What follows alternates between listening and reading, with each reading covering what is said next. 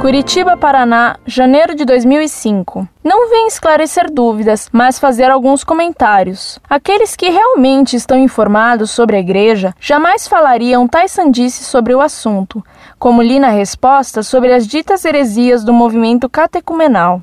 Para começar, não é um movimento, mas um itinerário de fé. Em segundo lugar, não há segredos nas apostilas de Kiko, visto que as escrituras são domínio público. Aquele que quiser conhecer seu conteúdo, basta assistir às catequeses iniciais e caminhar, pois as coisas reveladas pelo Espírito não podem ser lançadas ao vento como as palavras vãs daqueles que a acusam. No mais, vos desejo de novo a paz e rezo, a partir de hoje, para que o Senhor vos abençoe e vos dê a graça de experimentar a vida como eu tenho experimentado. Tenho a certeza de que Jesus ama todos nós sem distinção. A mesma certeza que eu tenho de que ele transformará minha calma em amor por vós. Sem mais, espero resposta. Porém, não esperem nenhuma resposta de Kiko, porque, com certeza, quem não se sente culpado não tem por que se defender. Nós, por nossa vez, temos muito amor e zelo pelo caminho para deixar que o difamem. Ainda não estamos convertidos o suficiente para chegar ao ponto de não resistir ao mal. Um ósculo santo em Jesus Cristo.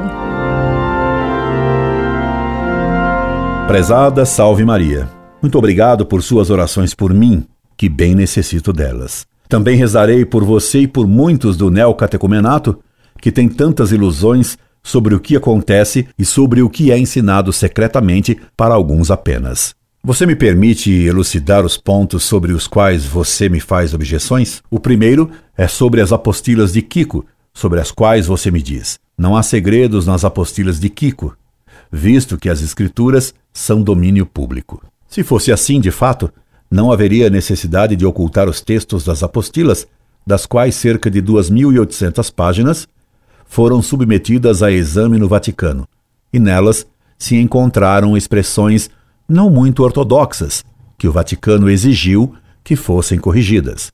Portanto, o texto das apostilas não é coincidente com as Sagradas Escrituras. E se fossem coincidentes com o que diz a Sagrada Escritura, não haveria motivo para não lançá-las ao vento, porque o Espírito Santo permitiu que as Escrituras fossem públicas. Mais ainda, Cristo ordenou aos apóstolos que ensinassem a todos e proclamassem sobre os telhados o que ele ensinara só para eles. Não basta assistir às catequeses iniciais para conhecer o que consta das apostilas, porque Kiko previne que não se diga tudo o que ele ensina só para os catequistas. Por último, o neocatecumenato não é um itinerário de fé, e sim um caminho de iniciação nas doutrinas do modernismo. Logo mais publicarei um muito estressante estudo elaborado pela senhora Margarida Ruschoff em defesa do neocatecumenato, ao qual ela pertence há 11 anos. Estudo esse que permitirá diminuir muitos equívocos. Enquanto isso, rezemos um pelo outro. Incorde Jesus Semper, Orlando Fedeli.